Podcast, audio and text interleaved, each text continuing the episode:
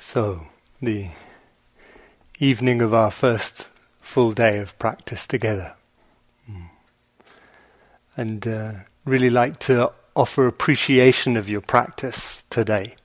We've, we've noticed how uh, quiet and still this hall feels during today. It feels kind of, has anybody else noticed that?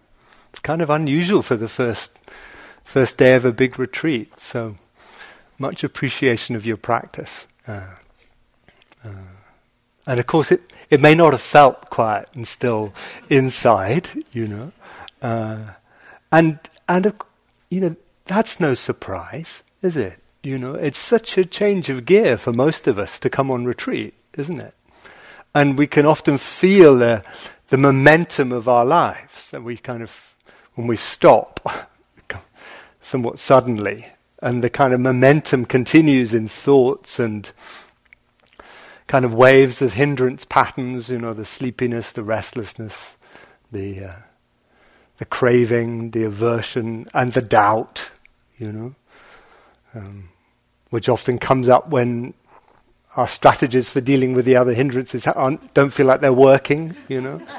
Uh, but so important not to overlook all the wholesome qualities that we're cultivating in the midst of us just by being here, just by committing to sitting and walking. You know, the patience, the, the willingness to begin again, the, the sense of kindness that we kind of can keep renewing as we do this, the kindness to each other, the support for each other, the sense of humor felt around this afternoon. And you know, just noticing at the end of this this first day, you know, is there a belief that somehow your experience should be different from how it is? You know? Often we add the words by now, you know? It's like and just what's it like just to allow, to practice allowing our experience to be as it is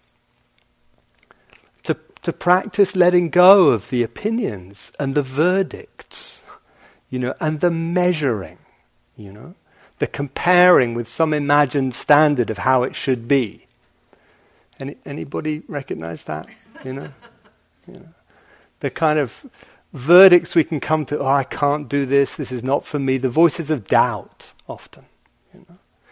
And of course, they may arise, but can we practice not attaching to them, not believing them. Seeing how, you know, to, to kind of believe them is, is really to volunteer for suffering, you know? A, a, an optional kind of suffering, you know? So just to really, you know, practice allowing this day to have been as it's been, allowing your mind and body to be as they are. You know, this is so uh, this is so kind of core to, to the practice. Hmm. And the support that we can have for that from this grounding in the body, you know, this sensed awareness of the body that really, as Akincano said this morning, is the, the foundation of this whole path. You know as the Buddha puts it in the Satipatthana Sutta, knowing the body as the body. At least that's one translation. We could say the, the kind of bodiness of the body, knowing it experientially rather than through our thoughts and judgments and images, right? Sensing it. And just an invitation as you sit here now and during this, this talk, you know, invitation to keep at least 50% of your attention sensing the body, you know. You know, 98% if you like, you know, just to sense actually how that supports being present. And, you know, really to trust, uh, can you hear by the way, is it, is it all okay? Yeah. Uh, to trust, you know, the Buddha's teaching that, that the whole Dharma can be found in the body sitting here in your seat. You know? That kind of respect for the body that can present the most, in a certain way, the most simple teachings and the most profound teachings. And the, the support for that being this, this practicing, sustaining, this sensing of the body through the different postures and activities of the day. Like we've spoken about, you know, through the postures of walking and standing and sitting and lying down. And uh, Jaya gave uh, enlightened me with a, f- a fifth posture, which is in betweening. You know, you know, really paying attention to the in betweening moments. What is it to, to to practice that sustaining of this embodied awareness and sustaining through the activities of the day? The, the, the formal practice, but also, you know, the, the eating, the drinking, the doing the yogi job, the just sitting with a cup of tea, the resting, you know, the being in the bathroom, doing what we do there. You know, the Buddha invites us to include it all, to let sensed awareness of the body be our cultivation through it all. Very, very supportive, and and it is it is a craft. You know, the Buddha, the Buddha lived in a in a culture of crafts and, and speaks about mindfulness of the body as a craft. And crafts take patience and they take practice. Uh, and they often kind of benefit from a certain sense of playfulness as well. We can make this so serious, you know? And that's not helpful. You know, what is it to bring a playfulness to our practice, a curiosity, a, a trying things out, you know? And it's a craft that, as, as we've been, been saying today, really is oriented to this mindfulness of the body, oriented to a deep listening. Listening to the body. Akincano described it as attuned relationship. You know? What does that attunement takes? It takes really being willing to listen, to receive the sensations of the body. Sometimes we can have a sense of kind of pushing the awareness into the body. That's this vitakka gesture that I was speaking about this afternoon, kind of directing the attention. But can there also be this vichara, this listening, this sensitivity to what is, after all, a living system. This is not some kind of mechanical machine. It's, it's, it's a living being that invites uh, that kind of care and respect and listening, like a healer you know, like a healer who was trying to track a pulse. You know, with that sort of care, that sort of listening. Does it make sense? Can you feel that as you sit here now? You know, this sense of mindfulness as a, as a kind of receptivity, a deep listening. It's actually, you know, supportive of a quietening of the mind, the pushing. Got to get to the breath, get to the breath you know, there's an effort in there that's maybe unnecessary. You know, and Akincano mentioned this in the guided meditation this morning, the Buddha's image of mindfulness of the body being like holding a bird, holding a quail in the palms of one's hands. And finding that way of holding that is neither too tight, that it kind of squeezes the life out of the, the experience, nor too loose so that it just flies away. You know, can we refine our listening to this body in that with that kind of sensitivity? You know, and there's something here about trusting the body's natural intelligence. You know, the body and the heart, they know how to release and unbind if they're given supportive conditions. You know? It's not something we have to do so much as allow by, by providing supportive conditions, providing enough safe grounding, providing enough kind of warm, friendly presence, listening providing enough sense of allowing for the body to kind of re regulate itself. What is it to trust this body? To trust, to practice trusting this body. And the Buddha really speaks to this kind of listening, this, this sensitivity in, in his instructions on mindfulness of breathing in the Satipatthana Sutta and the Anapanasati Sutta, the sutta on breathing. He, he, he speaks about breathing in, well, the, the, the Pali is sabbakaya patisangvedi, which kind of means all the body, feeling all the body back together. feeling all the body back together. Translated sometimes as breathing insensitive to the entire body breathing out sensitive to the entire body. We can, we can easily kind of,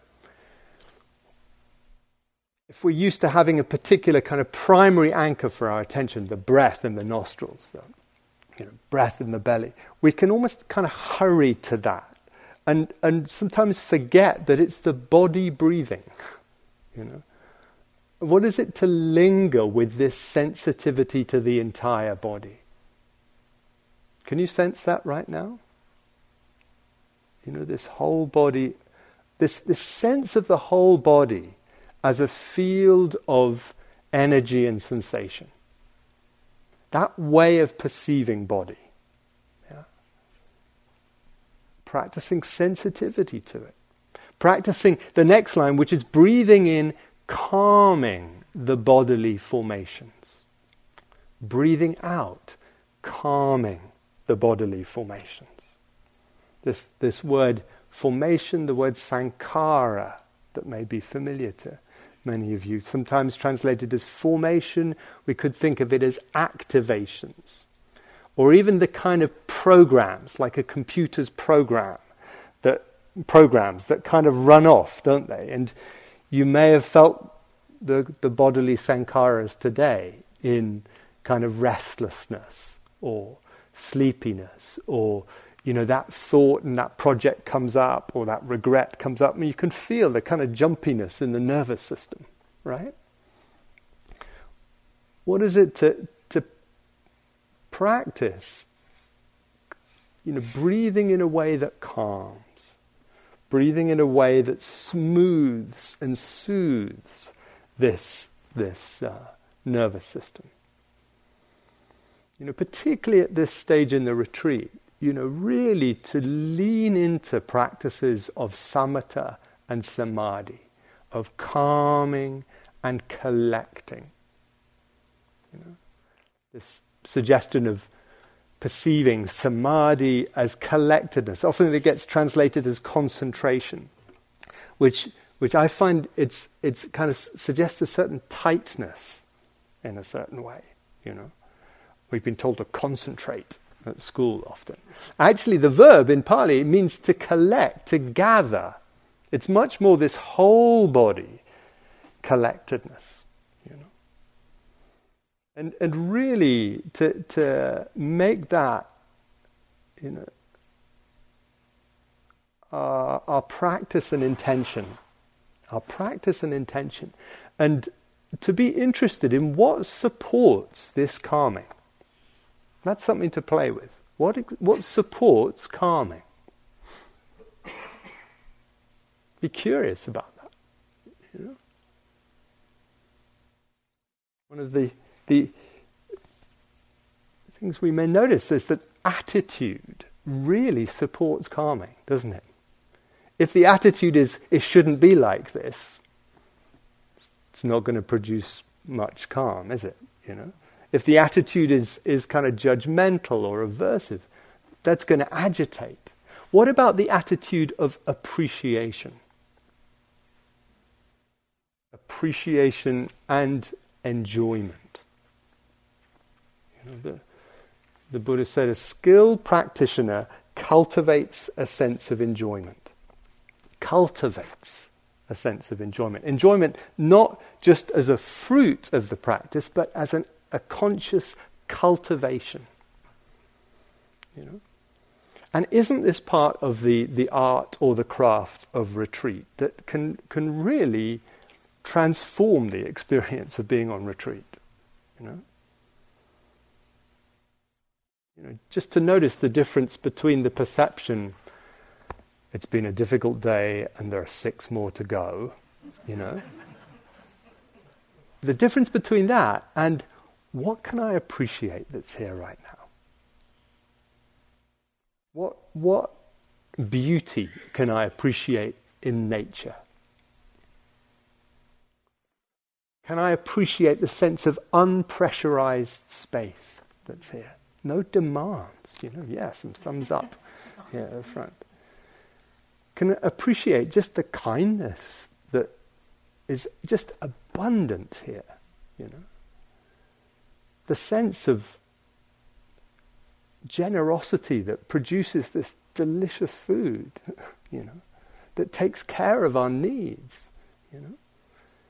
Probably most of us don't have people at home just doing that for us, you know. And what is it really to to use this, you know, word again to bask in that, to to to really orient to that which is lovely here, that which is abundant in blessings here, and, and really to make much of that. Really to make much of that.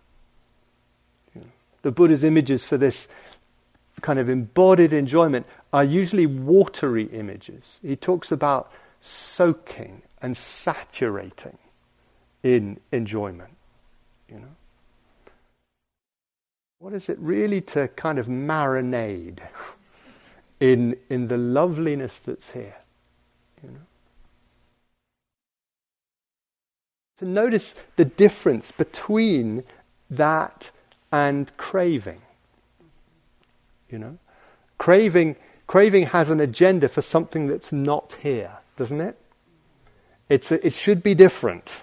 It's based on an ideology of lack and insufficiency, isn't it? And we can feel how that activates the, the kaya sankharas, the, the bodily activations, isn't it? Craving, you know, is activates. Appreciation, we could say, regulates you know, the biologists would say it's, it's homeostatic. It takes us back towards balance, towards a calming, towards a collecting, towards a gathering. You know? It's appreciating what's already here, you know?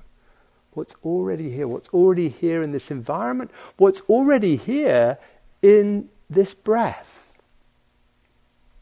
You know, what is it to, to bring an attitude of appreciation and enjoyment into the intimacy of mindfulness of body, mindfulness of breathing? To really appreciate the freshness of this in breath, the release of this out breath. Really to appreciate just the quiet okayness of hands, you know, or of feet, the touch of the lips, the sense of the silence. You know? To find that which is enjoyable and really to make a practice of enjoying it. Noticing that that practice can coexist, can be alongside discomfort and, and unpleasant sensations in the body or in the mind. Do we notice that? You know? That, that uh, so easily what happens when there's unpleasantness around is the kind of attention that we pay it amplifies it, doesn't it? Kind of pumps it up, you know? And yes, you know, as we've been saying, there's an important dimension of practice which is turning towards that which is difficult. But an equally important dimension of practice, perhaps an even more dim- important dimension of practice, is to practice also not always giving attention to that which is difficult. You know? To really find the, the domains of our experience, the aspects of our experience that are okay that are comfortable, that are steadying, that are nourishing, that are pleasant, and really to lean into those, to make much of those. Really to, to prioritize, particularly at this time in the retreat, resourcing. Really resourcing. Does that make sense? You know? To, to find those parts of the body that are really okay the feet, the seat, the hands. You know, you, your feet are probably not anxious. The soles of your feet are probably not anxious. The, the sit bones are not reliving that argument from last week. You know, your hands are not judging you. This is useful to know, you know, because these parts of the body may be caught up in those kind of dramas. Yeah? But actually, to know where is okay and really to make much, as a practice, to make much of those, to appreciate them, to notice, and this will be familiar to some of us, that, that Vedana, Vedana, the feeling tone of experience, depends on the attitude as much as anything. The quiet okayness of the hands, when appreciated, can become pleasant. You know, can even become very pleasant. You know? to, to sense this is about the kind of conscious participation in the fabrication of our experience by choosing what we give attention to, how we perceive it, what we wish to cultivate in relation to it. Oh, yeah, a real invitation. And the body can teach us. The body can teach us. You know. So, a real invitation to find those parts of embodied experience that are soothing, calming, steadying, settling, resourcing, you know. enjoyable. As we discover that, that, that pain and discomfort whether physical or emotional, don't have an objective or fixed size or intensity within consciousness. Does that make sense? That, that, pain and discomfort don't have an objective fixed size or intensity within consciousness. Depends so much on how they're perceived and what we're cultivating in the midst of them. And the Buddha described this as protective. The Buddha described this mindfulness of the body as protective.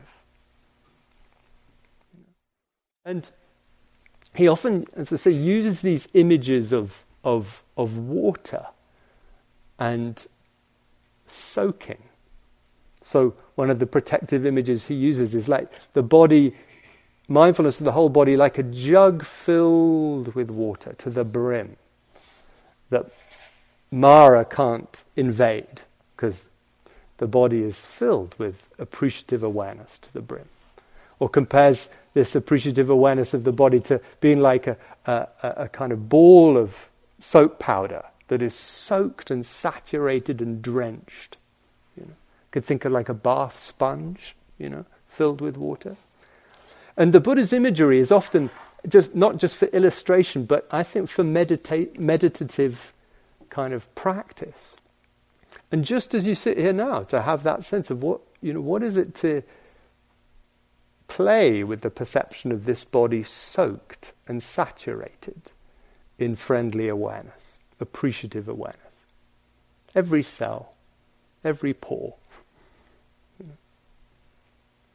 Can that be enjoyable? The Buddha invites this this sense of the elemental nature of the body. So the wateriness of the body as kind of fluidity and liquidity, and cohesion. That's why the images for samadhi are often watery ones, the cohesive quality. The earth element, you know? The weight, the solidity, the density in the body. Can you feel it right now? The weight of the limbs.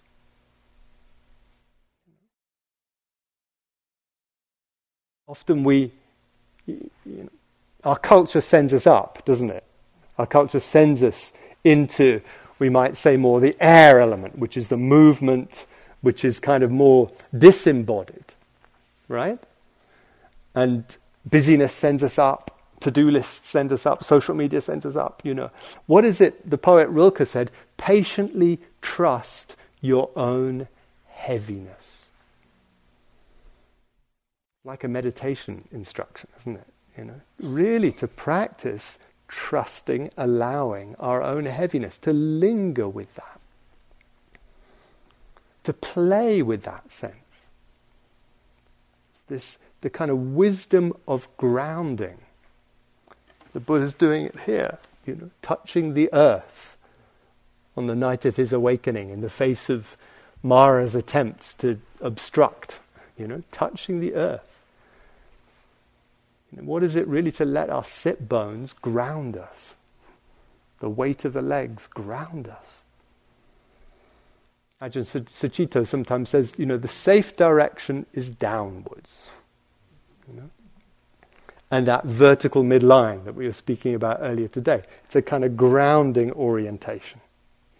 Because without enough ground, without enough earth element, aren't we just kind of spun around and activated by this thing coming into you know the inbox or the phone or you know watching the news or that difficult conversation or those things to do and we just can be just spun around and we hold it all in our flesh don't we these are the kaya sankharas this is part of what we're encountering on the first days of re- retreat. How much charge there has been held in the body you know?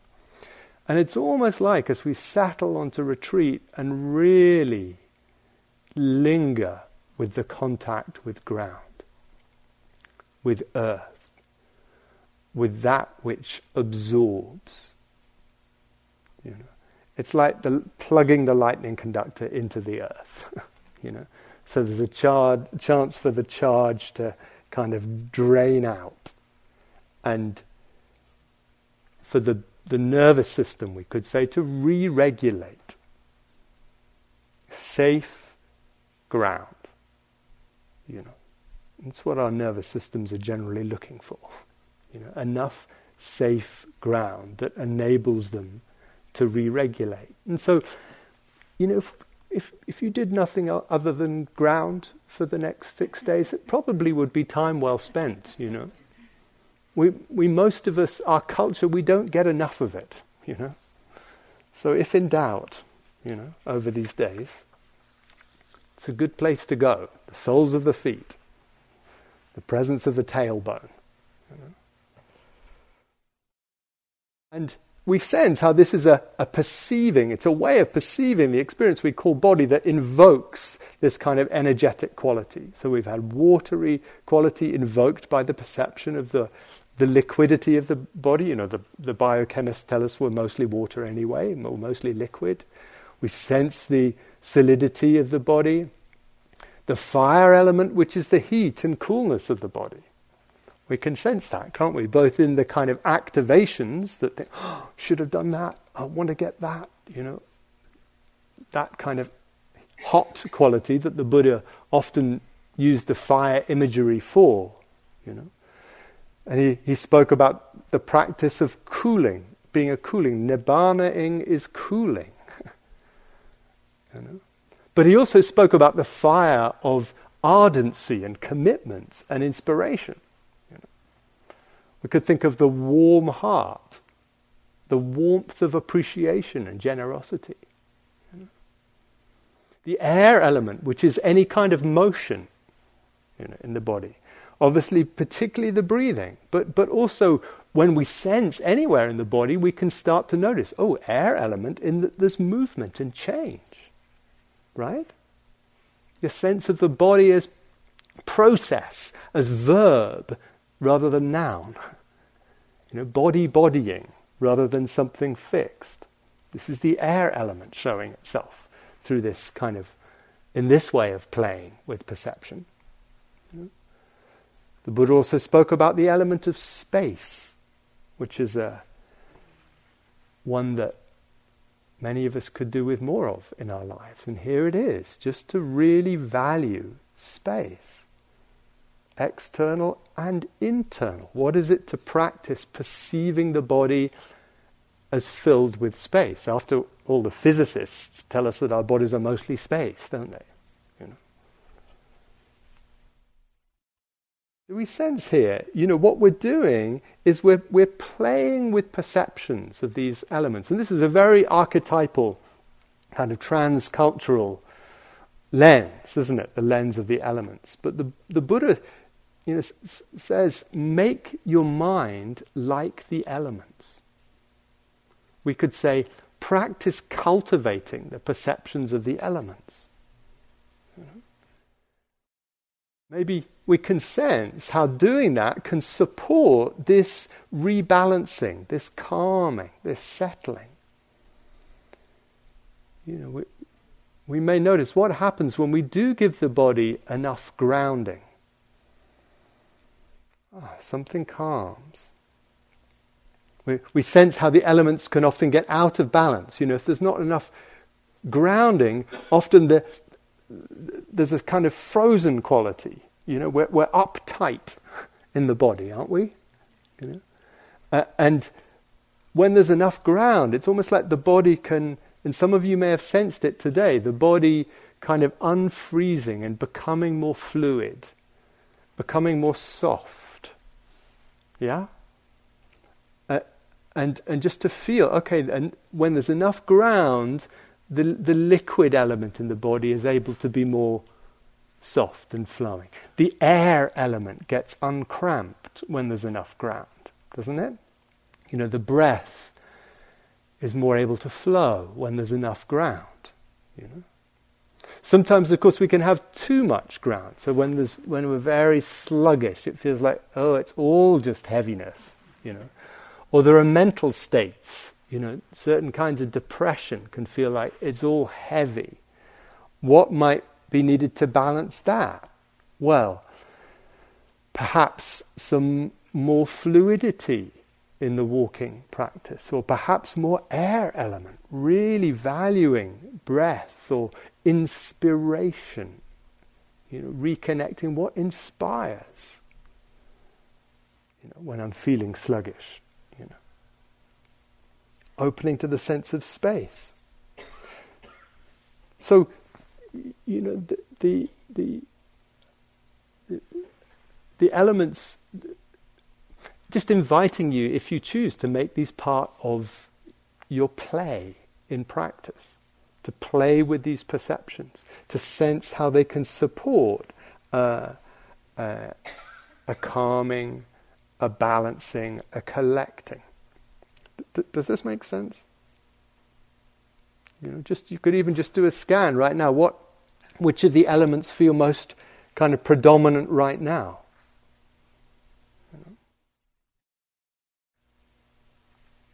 what might support collectedness in this moment? Is it more ground or is it more kind of breath and air and that kind of aliveness? To play with these as, as, as tools, part of the craft, part of the craft of samadhi, part of the craft of mindfulness of the body. What, what's, what's supportive of collectedness? And this is all, you know, what we're doing here is we're choosing perceptions that are in the service of what we're trying to cultivate. Yeah? And we can sense how bodily experience is always changing, isn't it? You know? The play of the elements is always changing. You know, the Buddha invites us again and again in the teachings on mindfulness and mindfulness of the body to notice arising and passing away within the body, to notice change. And in the light of that, also to notice that we don't own the elements of the body. You know, the, in the sutta, the uh, Sutta on Mindfulness, Satipatthana Sutta, the Buddha, the Buddha states that in this body there are the earth element, the water element, the fire element, the air. It's got, got a kind of cool, non personal language, that, hasn't it? In this body there are these elements. The sense that the, the, the body is a process of changing elements. Not me, not mine, just elements changing. You know. There's no basis in the elements changing for a sense of self, permanent self. There's just changing elements. Because, of course, the elements don't belong to us, they belong to nature. Buddha, in one of the suttas, really encourages the recognition of these elements uh, as both internal and external. The earth element, the sense of solidity in our internal experience, is not separate from the solidity in that which surrounds us, is it? Nor is the water element, you know. Nor is the heat or coolness, the fire element, the air element, the space element. This is a, a contemplation that really highlights the Buddhist teaching of anatta, not self. Not me, not mine, just elements, just nature. So there's a, an invitation to give the body back to nature. Ajahn Buddhadasa, one of the great Thai forest masters of the last century said this body came out of nature, is part of nature, never departed from nature, and belongs to nature. So give it back to nature. This will be a big relief for you, he says. You know? He used to describe taking the body as me or mine as misappropriation of public property. You know? and of course, you know, that reflection of just the continuity of the elements of this body with, with all of life, you know, it, it awakens us to the ecological nature of which we're an inseparable part, doesn't it? You know, you know one, one dimension of this is really, you know, to, to, to acknowledge these great elements, this as some of the sutras call them, these great elements that are the, the kind of constituents of life. I was very moved at the start of this year that uh, the, the group Extinction Rebellion, which will be known to some of you for their extraordinary courageous activism in the face of the climate emergency. They, it moves me to, to talk about it. They began the year with seven days dedicated to the five elements. And then to, so water, sorry, earth, water, fire, air, space, biodiversity, climate. You know, they said for our activism to come from a wise place, we need to honor these sacred elements. You know, for our activism this year, to come from a wise place, we need to honor these sacred elements that are the constituents of life. You know? So, in a certain way, we're kind of offering this, this lens of the elements, not as a, as, you know, a scientific, this is not about having to, to kind of talk in scientific terms. What we're talking here is experiential, perceptual terms that are supportive of our calming, our collecting, our insight, and our honoring. Our honoring. You know. And our awakening, Because part of what we see is that, that these elements are not solid entities. They're, they're not ultimate realities in, ourselves, in themselves. They're, they're, if you like, empty of inherent solidity and substantiality. These are ways of looking, these are perceptions that invoke experiences. Does that make sense?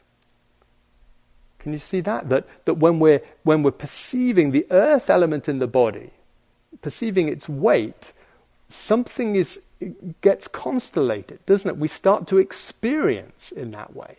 Or when on the walking path, does that make sense? Can you feel that?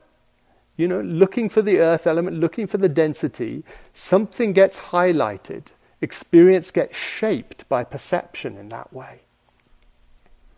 Or if you're on your walking path and you have a sense, okay, water element flowing along this walking path, you know, and we're choosing to perceive in certain ways, to practice a certain way of looking, and actually with practice it starts to feel like that. It starts to be experienced like that. You know. Perceiving the body in terms of heat or coolness or motion or space. You know we could say these are just perceptions, which is true, but part of what we can notice is how perception fabricates experience. Perception creates experience, doesn't it? And this is the kind of radical truth of the Buddha's teachings of emptiness. You know, we see the, the kind of radical groundlessness of what we call body. This is a quote from, a, from Joan Tollifson, a, a Zen teacher. She said, In sitting quietly and listening to the body, without explanations or ideas, I discovered that there is no body. If there's just listening and experiencing, what is the body? Where is it? Where does it begin and end? Meditation re- reveals that the body is a mirage that appears and disappears in imagination. It seems solid when we think about it, or if we look in a mirror and think, or look at another person and think.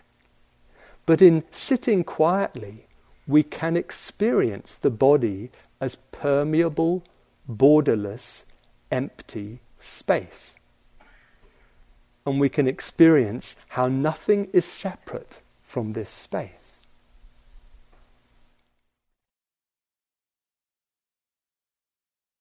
Do we get some sense of that?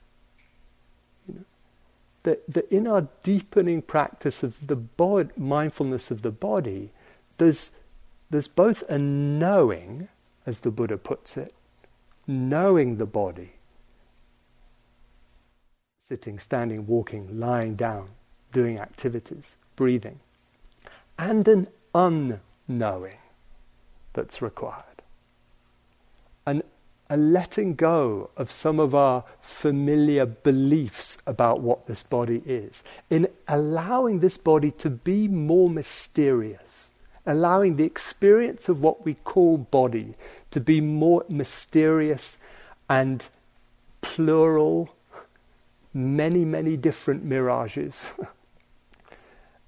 and uh, groundless than we usually take it to be. Yes, grounding, and also groundless. does, does this make some sense? You know, groundless and, and empty in the sense of one of the meanings of emptiness, dependent on the way of perceiving and all the assumptions and conceptions that are implicit in that way of perceiving and looking. The Buddha compared perception to a mirage. The body he compared to a bubble of foam on a river.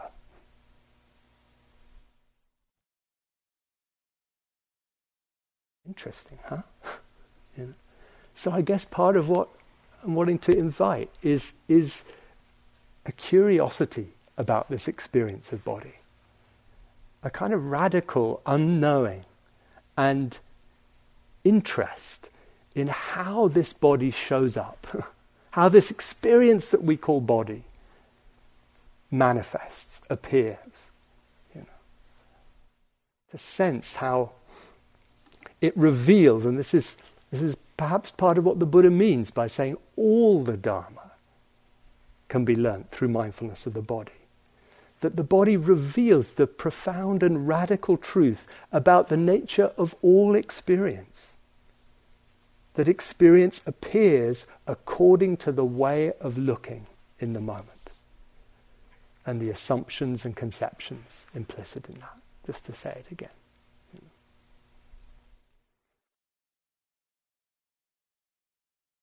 Not saying this as something we've got to believe, as a, as a kind of telling you how it is, but as an invitation to explore, as a hypothesis to play with, as you sit and walk and practice in the beautiful way that you've been doing today.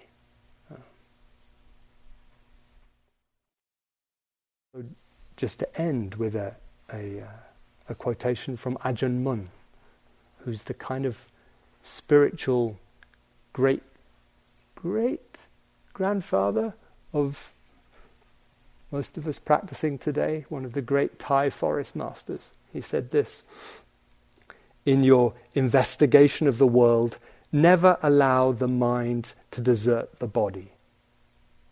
Examine its nature. See the elements that comprise it. See the impermanence, the selflessness of the body while sitting, standing, walking, or lying down. When its true nature is seen fully and lucidly by the heart, the wonders of the world will become clear. In this way, the purity of the heart can shine forth, timeless and delivered. That be so for you.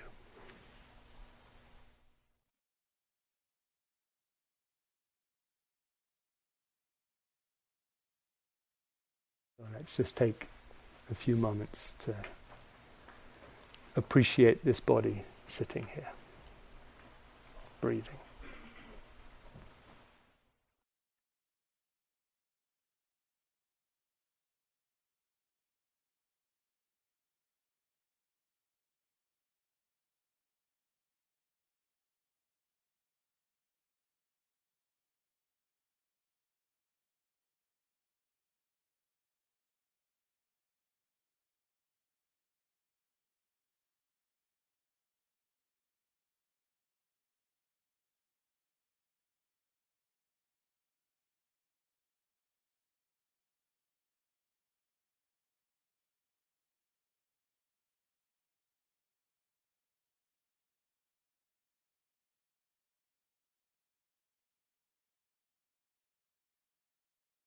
Thank you for your attention.